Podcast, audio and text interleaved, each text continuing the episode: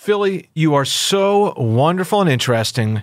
You deserve a local news podcast all your own. Check out the Johncast on the Odyssey app or wherever you get your podcasts. KYW News Radio original podcasts.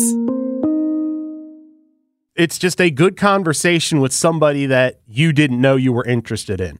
I'm Matt Leon, and this is One on One. 27 years later, I definitely made the, the best decision ever coaching the women at Gwynedd for the basically almost three decades has been probably one of the greatest experiences that I had professionally in my career.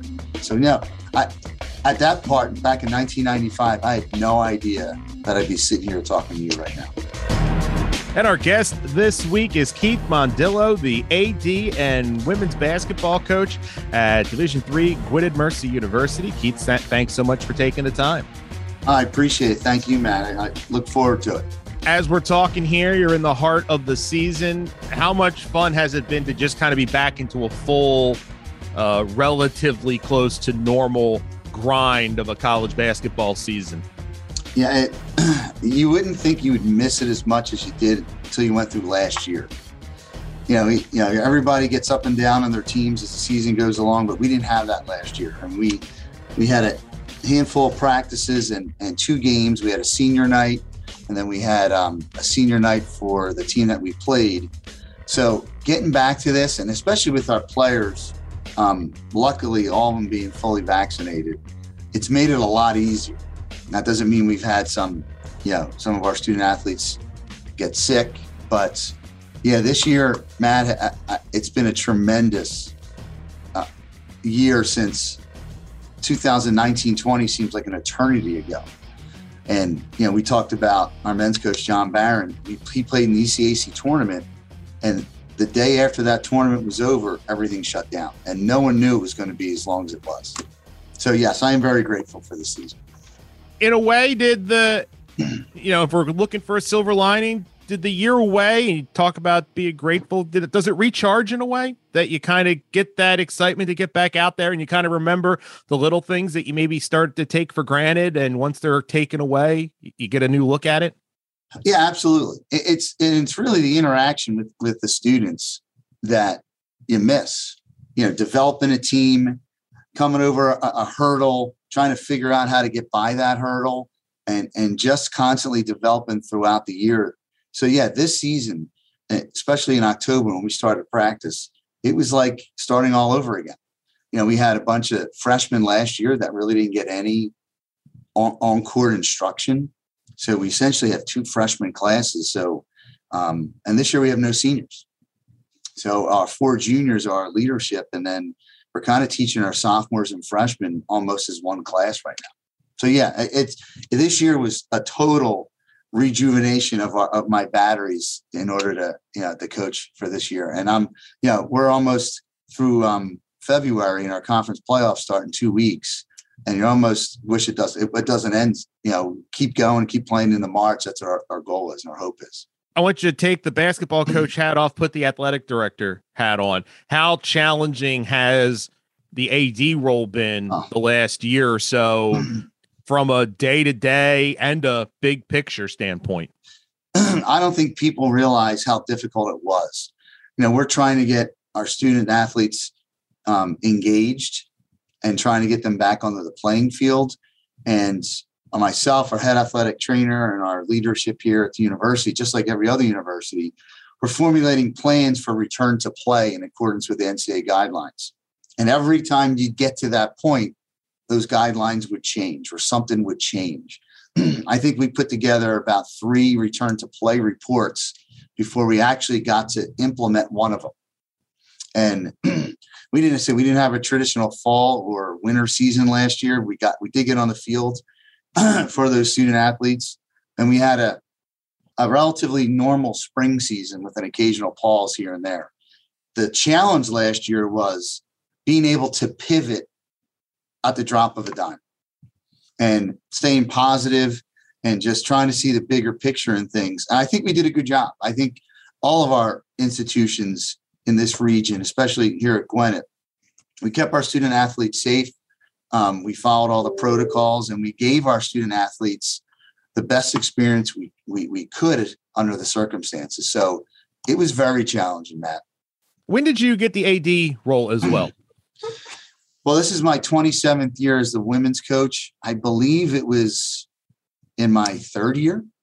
Okay, so fourth year. So about 23, 24 years. I should know that, right?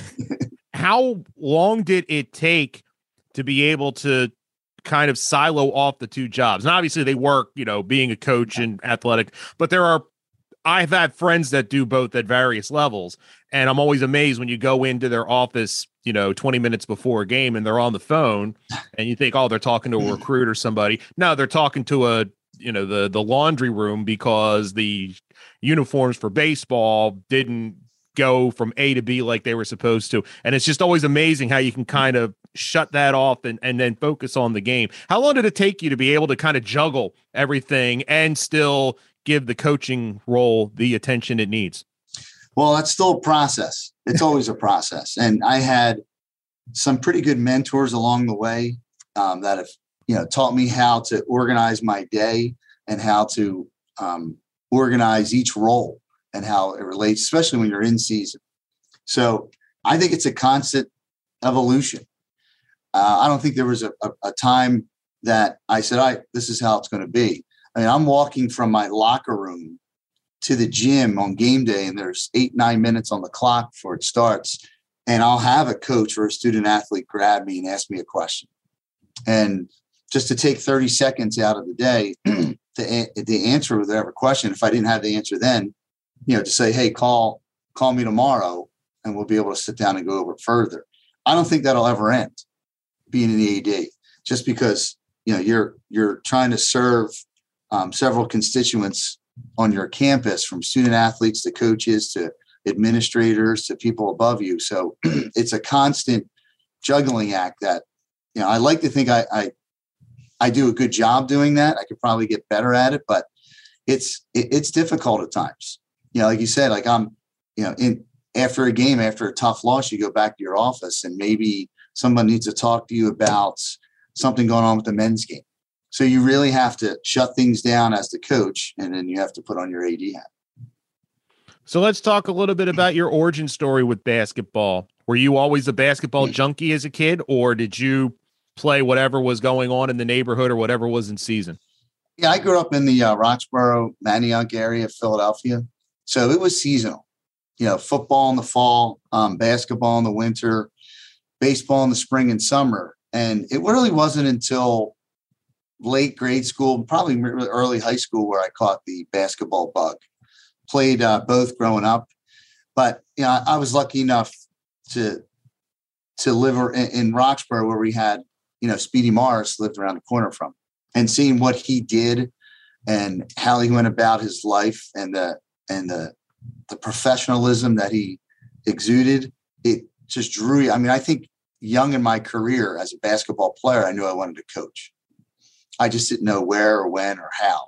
Um, so no, it wasn't until really high school where I concentrated on basketball, uh, and you know, it just turned into a career. I didn't even really think I was going to have a career out of it, but 27 years later, as a head coach, and probably 30 years uh, as a you know, overall coach in college, you know, I'm just lucky to where I'm at right now. You went to Archbishop Kennedy, correct? Archbishop Kennedy and Conshohocken. What are some of your favorite memories from your playing days there? I think it's just the the guys that you're with. You know, in the locker room, I still talk to several of them today.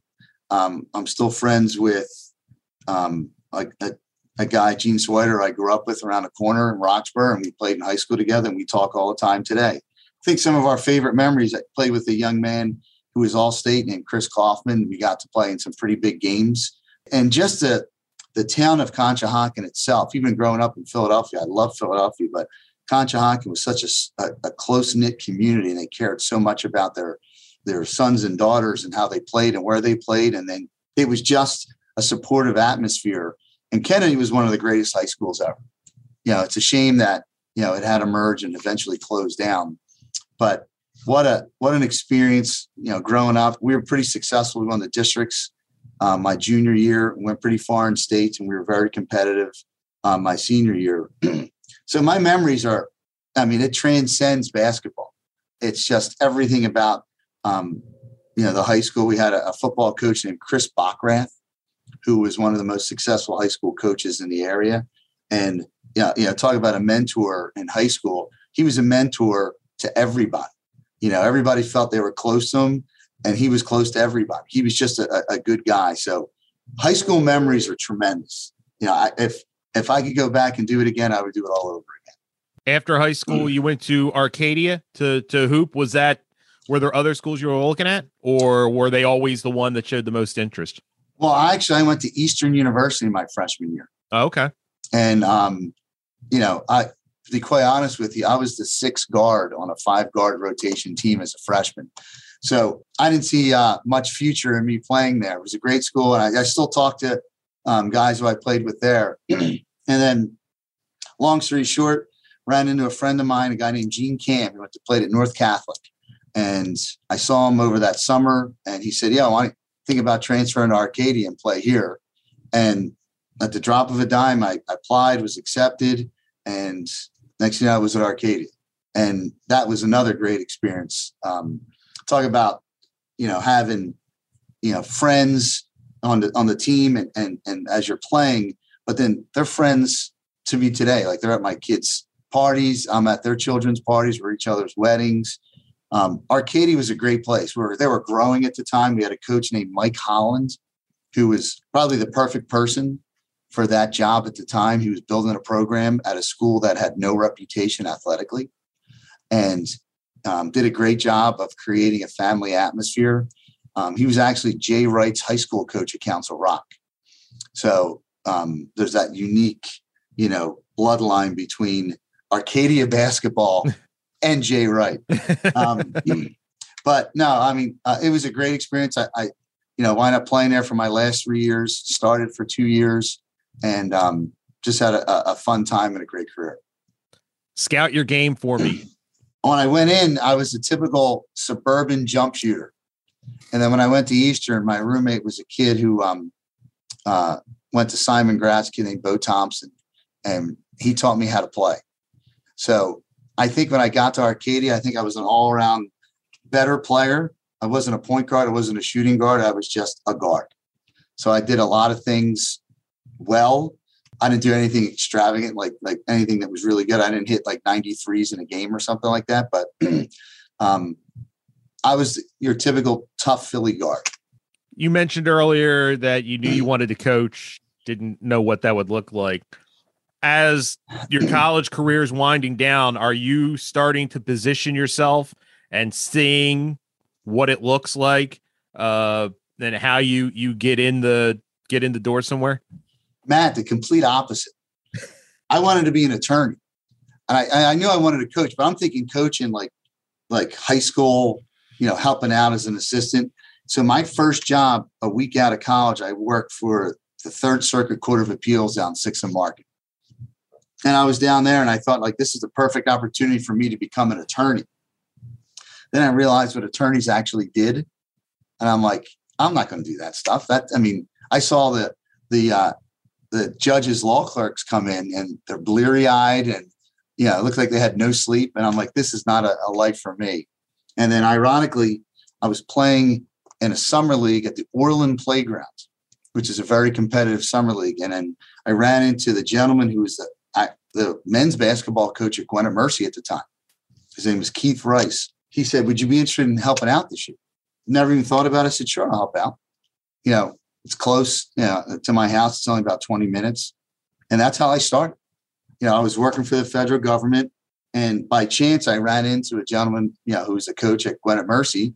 And I helped him out for years as assistant coach. And that's how I started coaching.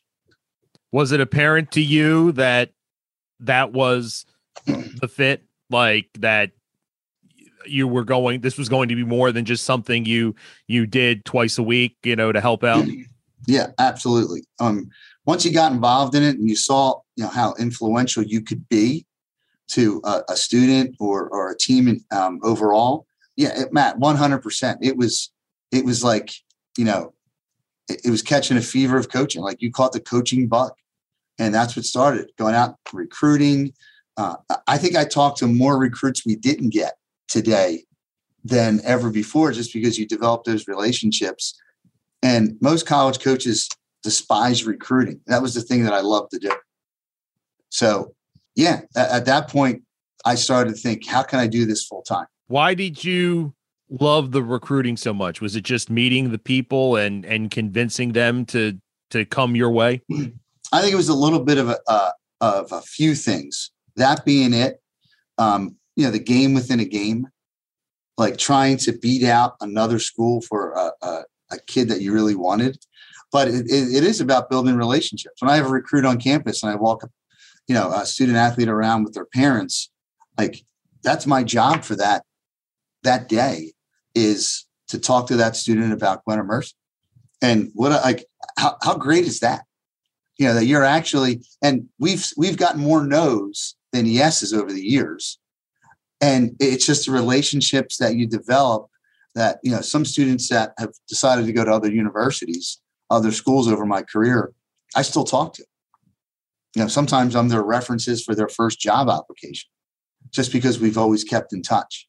So I, I think recruiting is as long as you're organized and you stay on top of things and you have really good assistant coaches that that do follow-ups um, that i think it's really not that hard of a job from you know the thing that i've always been curious about recruiting or interested i should say how did you feel comfortable evaluating the talent right away? Like did you trust yourself that you had a good a good judge of who could really play and who could do what the system you're you're recruiting for would would plug in? Or was that something that took a a few cycles of maybe trial and error before you really got a feel for for who fits where?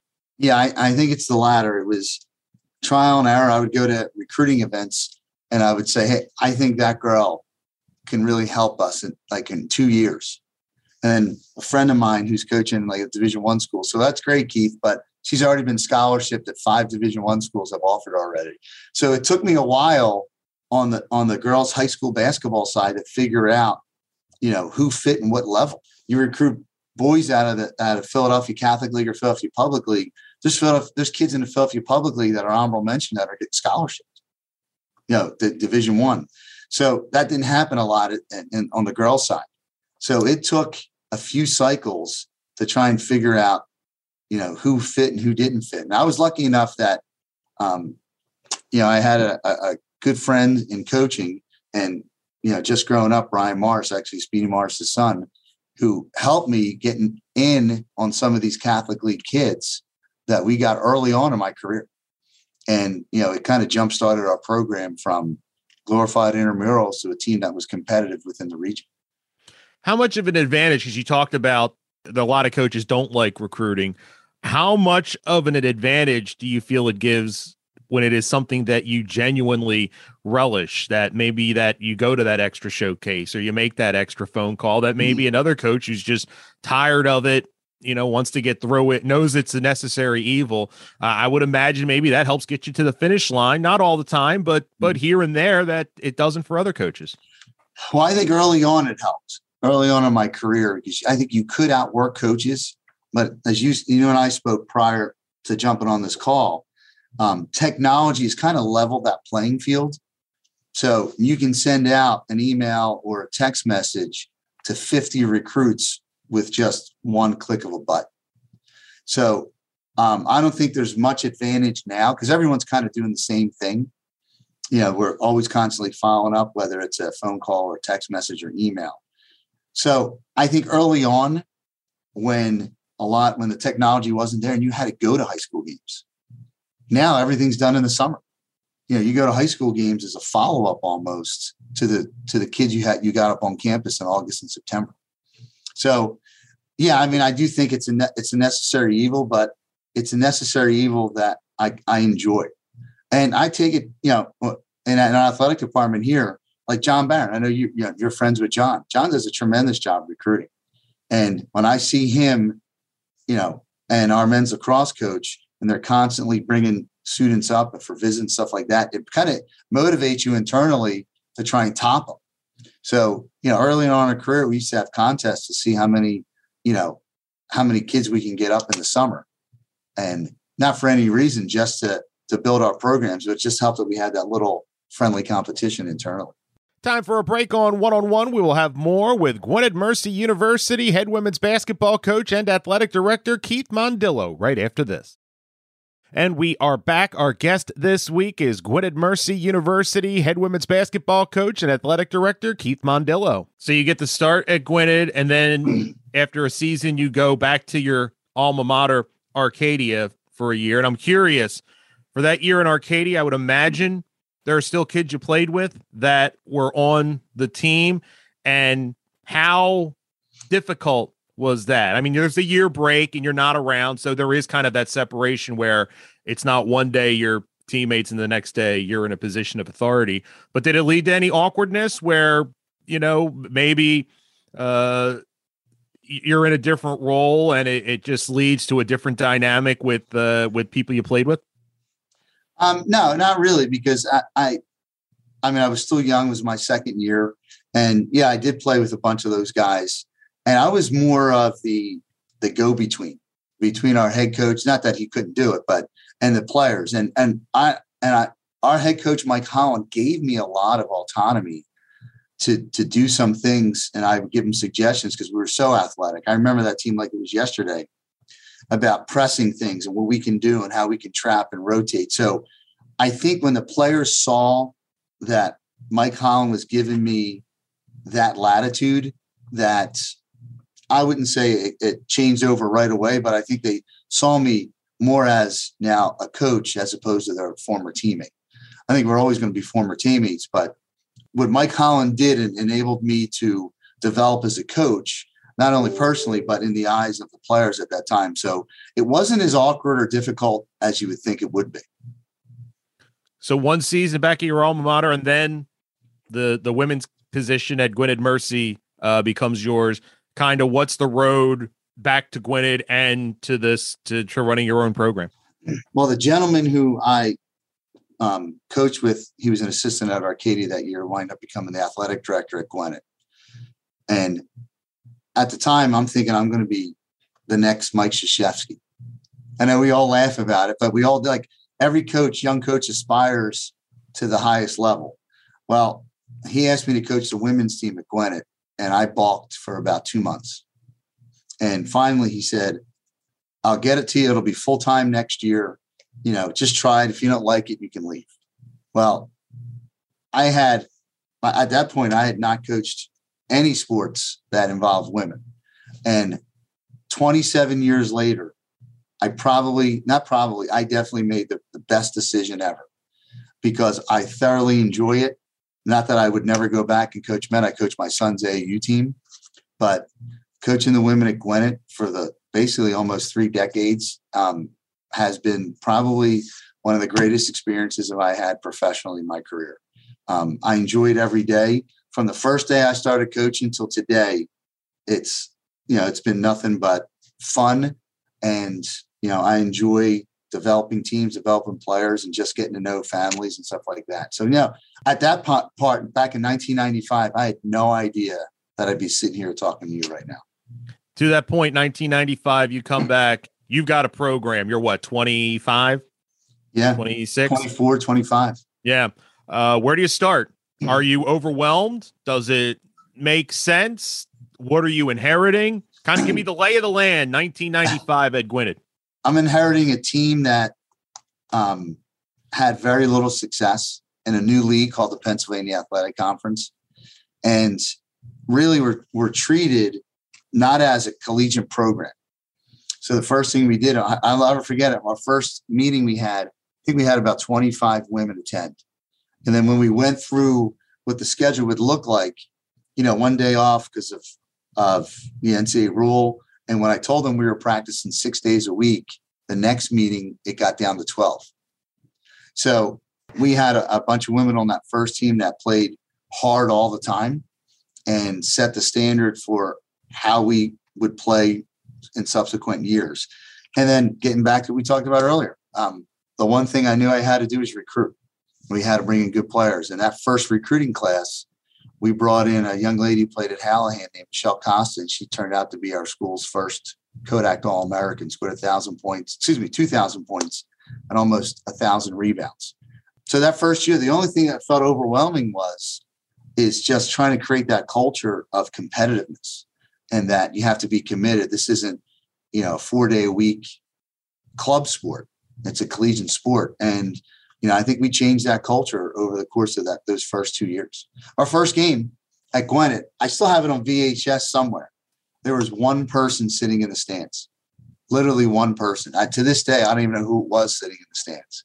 And, you know, two years later, we're hosting the conference semifinals and finals in front of like a thousand people in our in our gym. So it was a pretty unique experience from the very beginning till like two, three years later, how far we we grew. Did you feel like you were good at it right away? No, I didn't. I remember coming back when teams went zone against us, it was like kryptonite you know, I felt like, oh my God, we got to score at least once or twice immediately to get out of the zone.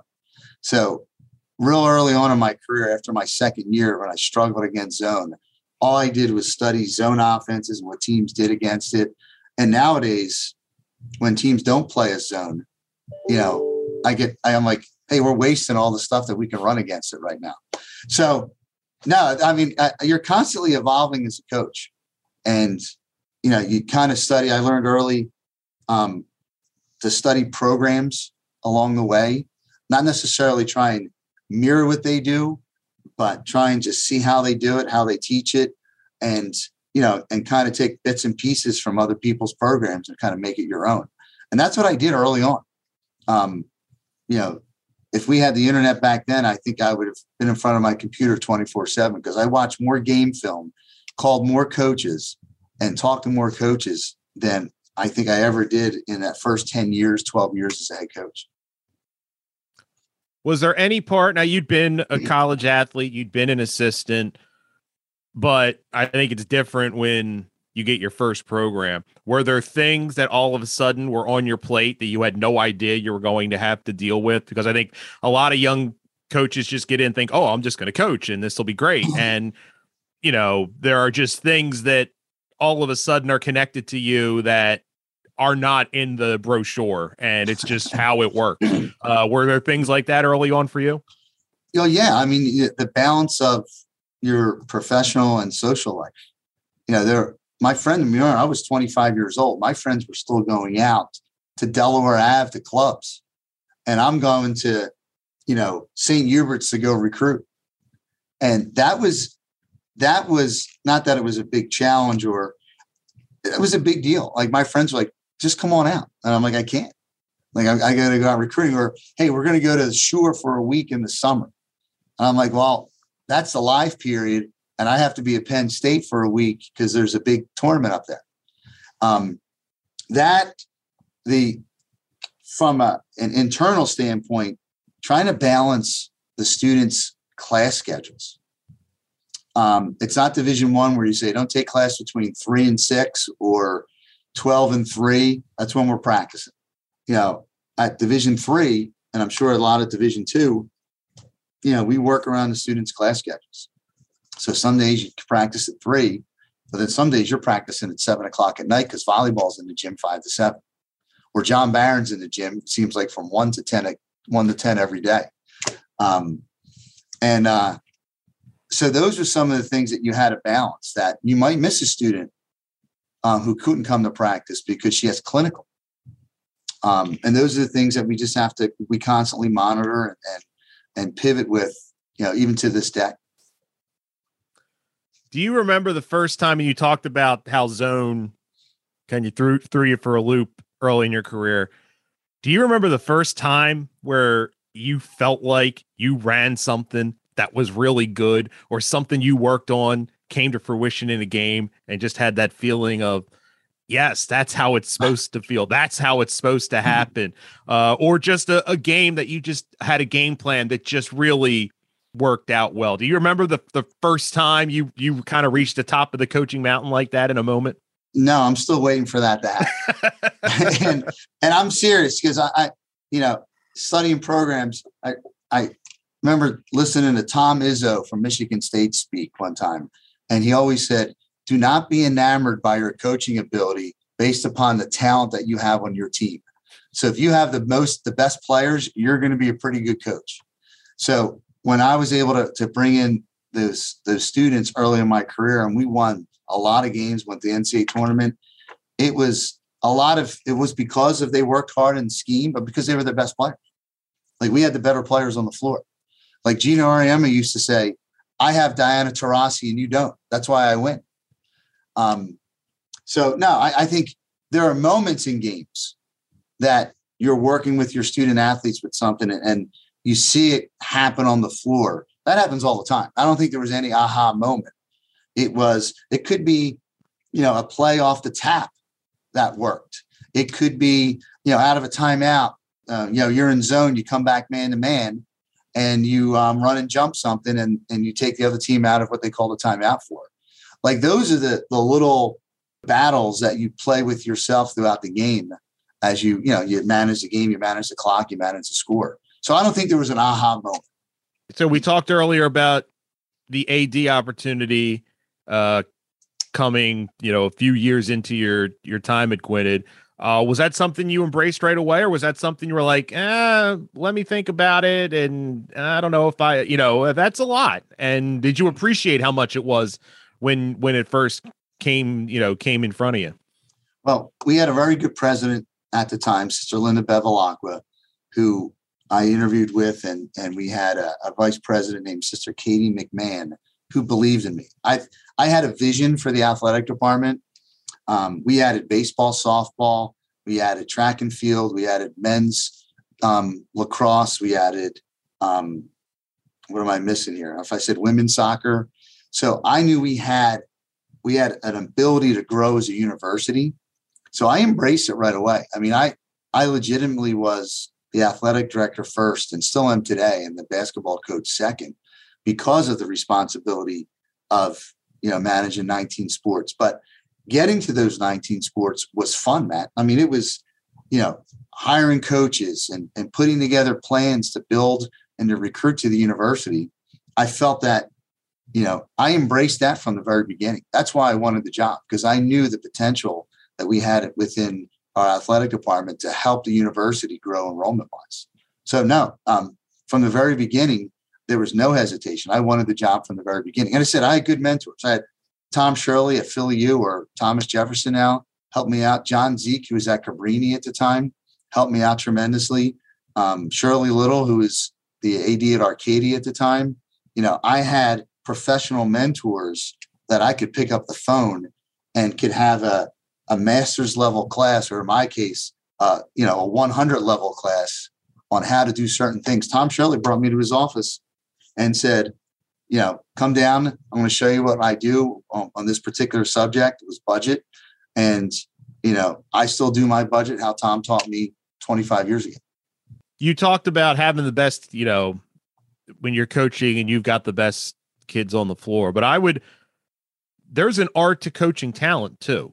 Like I think there's and I don't know if pressure is the right word, but you know you've got kids that are better than you know maybe 8 of the 9 teams in the conference. Uh but that doesn't mean you're going to go 16 and 2 in the conference. Uh isn't there something to be said for the ability to not just bring the talent in but utilize it to its fullest potential that you should kind of pat yourself on the back a little bit for? Well, I've never in my 27 years made a jump shot or lap. It's all the players that I'm doing it. So I give them all the credit. Um, I, I don't know that that's, that's a good question. I never pat myself on the back because we just had a tough loss the other day. And the first thing I did was sit down and figure out what I did wrong and then watch film and not be really accusatory of what are doing, but just say, Hey guys, this is how we can do it differently. How we do it better. But when you do coach talent, you really have to give them the, the, the you know the space to fail because by giving them space to fail it helps them become better players. I still do that today. Even you know if my roster top to bottom might not be as talented as some of my teams we had back in the 2000s early 2000s um, you still have to give them space to to learn how to do things. And then watching film and looking at stats you know and then just talking through things you know that's how i've evolved as a coach is finding ways to motivate and to teach differently to different generation of students. What I did back in 1997, 1998 is totally different than what I did in 09 and 08, and which I do totally different in 19 and now in 22. Totally different. So I, I think it's it's just like evolving as an AD. You continually evolve as a coach and you just find different ways to motivate your student athletes. You've had a ton of success. If I counted correctly, I think it's seven conference championships, nine NCAA tournaments.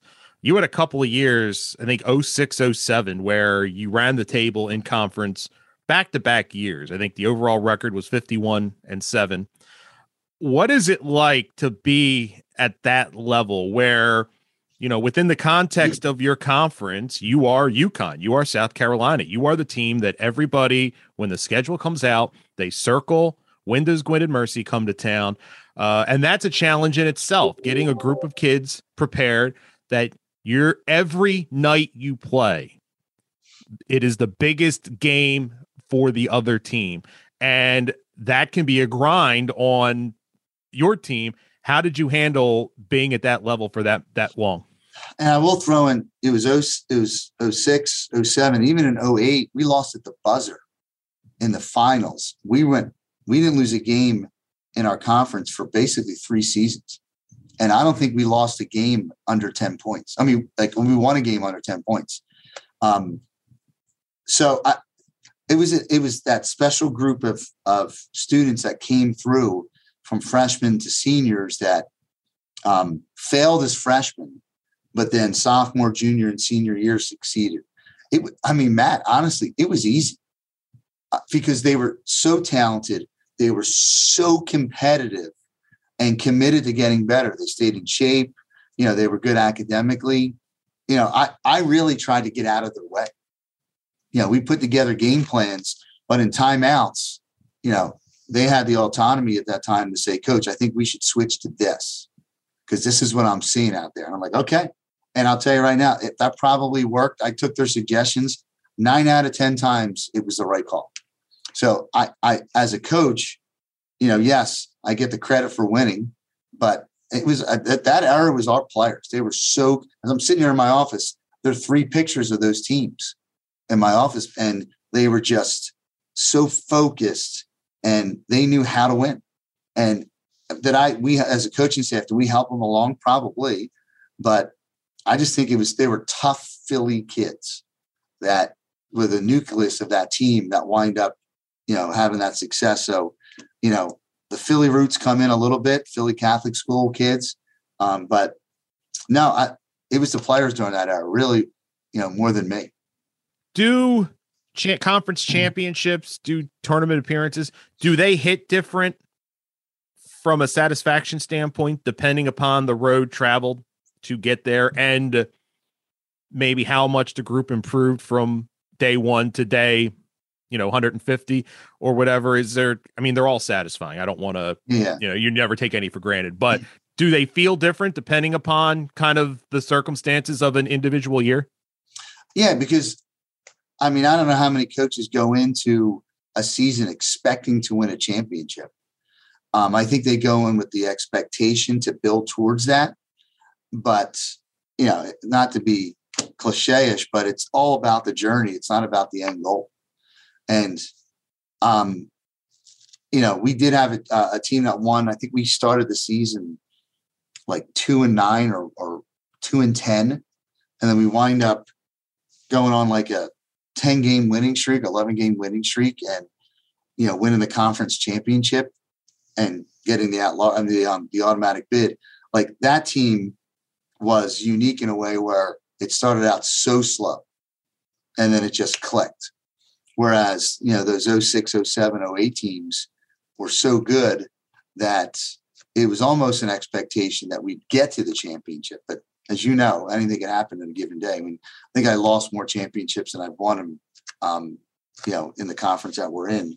So, no, I, I, I don't treat them any differently because they're always a surprise. Like at least in my eyes, like when you win a championship, it's so unexpected. Unless you're Gino and you have all the players, or you're Dawn Staley, you have all the players, and you're expected to win. I don't think that's ever the case at Division three because there's so many factors that go into it that you know when you do win a championship, you kind of just you know you're just happy at that moment in time. When I look back at it, I don't feel any differently really on any of the championships or NCAA tournament appearances that we had. How have you changed since 1995 in how you approach either a game or a roster or hmm. X's and O's? You know, how do you feel you've you've changed over the last 25, 26, 27 years? Well, I have two children of my own. And, you know, at this point, probably 15, 20 years, ago, probably 15 years ago, you know, you figured out different ways to motivate. You know, you watch when I grew up, who did you see all the time on the sidelines? Like Bobby Knight yelling and screaming. And at some point, you have to figure out a different way to motivate. I think we motivate today, have I developed in different ways. You know, it's a shared goal, it's shared expectations as opposed to me, you know, imposing, well, this is what we're going to do. Um, you know, there's an old saying if no one leads, your team's always going to be bad. If a coach leads, the team's going to be okay. But if the players lead, you're always going to have good, a good program, a good season.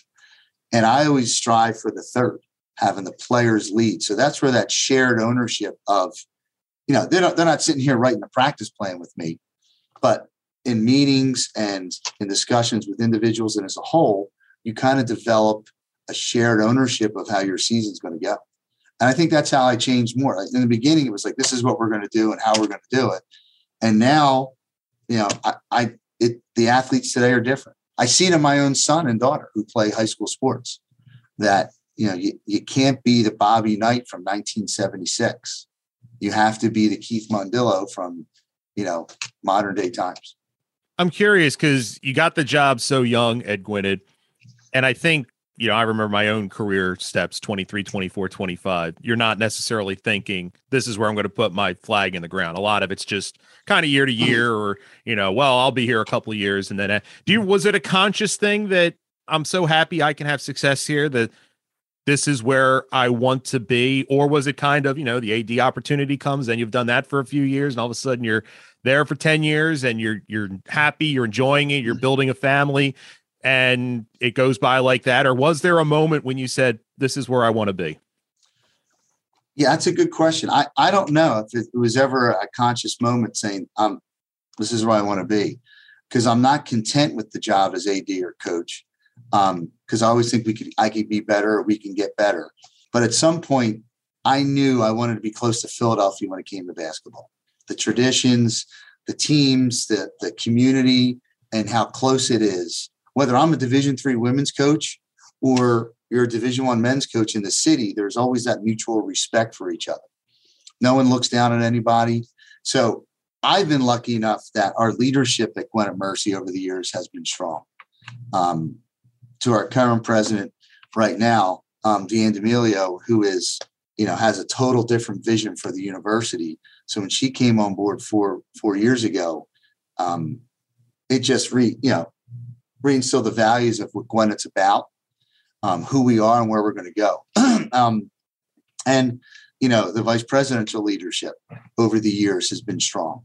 Um, so I think all that combined with wanting to keep my family rooted at one place and liking what I do here. I never actually said this is where I'm going to be. It just so happens this is where I'm at. And it's I've had a ball. I, you know, I'm 50 years old. I turned 50 last summer. I have a lot of years left in me. And as long as the university wants me, I'll be here. And you kind of went into this, my next question uh, with your last answer, but the Philadelphia basketball community is unique. You have dropped names throughout this. And I don't mean that in an e, but just part of the fabric of everyday life when you coach hoops in the city. You know, how much does that mean to you? It's pretty obvious from what you've already said, but I'd like you to go a little further. Just being part of this tapestry that is unique, I think, in the world, that there's not another area that kind of has something like the basketball community in Philadelphia. Yeah, I, like I said earlier, and I don't want to name drop, but I did grow uh, grow up down the street from the Morris family Speedy Morris, and he opened up a lot of doors. Um, getting to know from my college coach, even before I, I, met him when I was in college, Jay Wright. When Jay Wright was an assistant coach at Drexel, the same guy you see on TV today was the same guy at Drexel 20 some years ago. And, um, but then talking to like guys like Tom Shirley, you know, who I've won more games than I, have ever appeared in as a player or coach, or John Dzik at, at Cabrini at the time. And then like even John Barron, John Barron's one of the most successful division three coaches, you know, you know, in the last 50 years in this area. Being able to, to talk to those guys and not necessarily like I was never into rubbing elbows just because you're a division one coach. I'd rather sit down and talk with you know, coaches at any level about what they do in their craft. And that's the, unique part of Philadelphia basketball. Like, you know, I'm not telling anything you don't know it, but it's, it's that camaraderie that, you know, I'll get a text after a win from a coach who I don't even think he or she followed what we were doing. You know, hey, great win last night. Um, so yeah, that the Philly Philly basketball is you know, uh, it's the biggest small city in the world, Philadelphia. Everybody knows everybody. I mean, I remember growing up playing basketball in Roxborough, but traveling up to Northeast Philly to play at a playground somewhere or down in down in in, in um, Port Richmond, and knowing the guys from North, knowing the guys from LaSalle, from Judge, you know, Mike McLaughlin at Penn, you know, he was at Holy Family for years. Mike's and I've been friends for forever. um, and again, it's not about dropping names; it's about friendships. And I don't know any other profession that it's it's that close for that long period of time at so many levels. I mean, maybe you might know it in your industry, but I've never experienced it at all mine. And my final question for you: absolute favorite part of what you do? Every day is different. Um, there isn't one like I don't go to an assembly line and I have to do A, B, and C before eleven o'clock. Every day is different and dealing with the student athletes, just not on my team, but all the other teams and seeing them develop and help them along their four years in college. That's what keeps it going. Keith Mondillo, thanks so much for the time. This was great. Matt, I appreciate it. Thank you. And that will do it for this week's episode. Want to thank Gwynedd Mercy University Athletic Director and head women's basketball coach Keith Mondillo for being my guest this week. If you like this show and you listen on Apple Podcasts and want to help us out, leave us a rating and a review. You can follow the show on Twitter at One on One Pod. You can follow me on Twitter as well at Matt Leon 1060. Thanks so much for listening, and be sure to join us again next time when we bring you another conversation with someone you should know more about.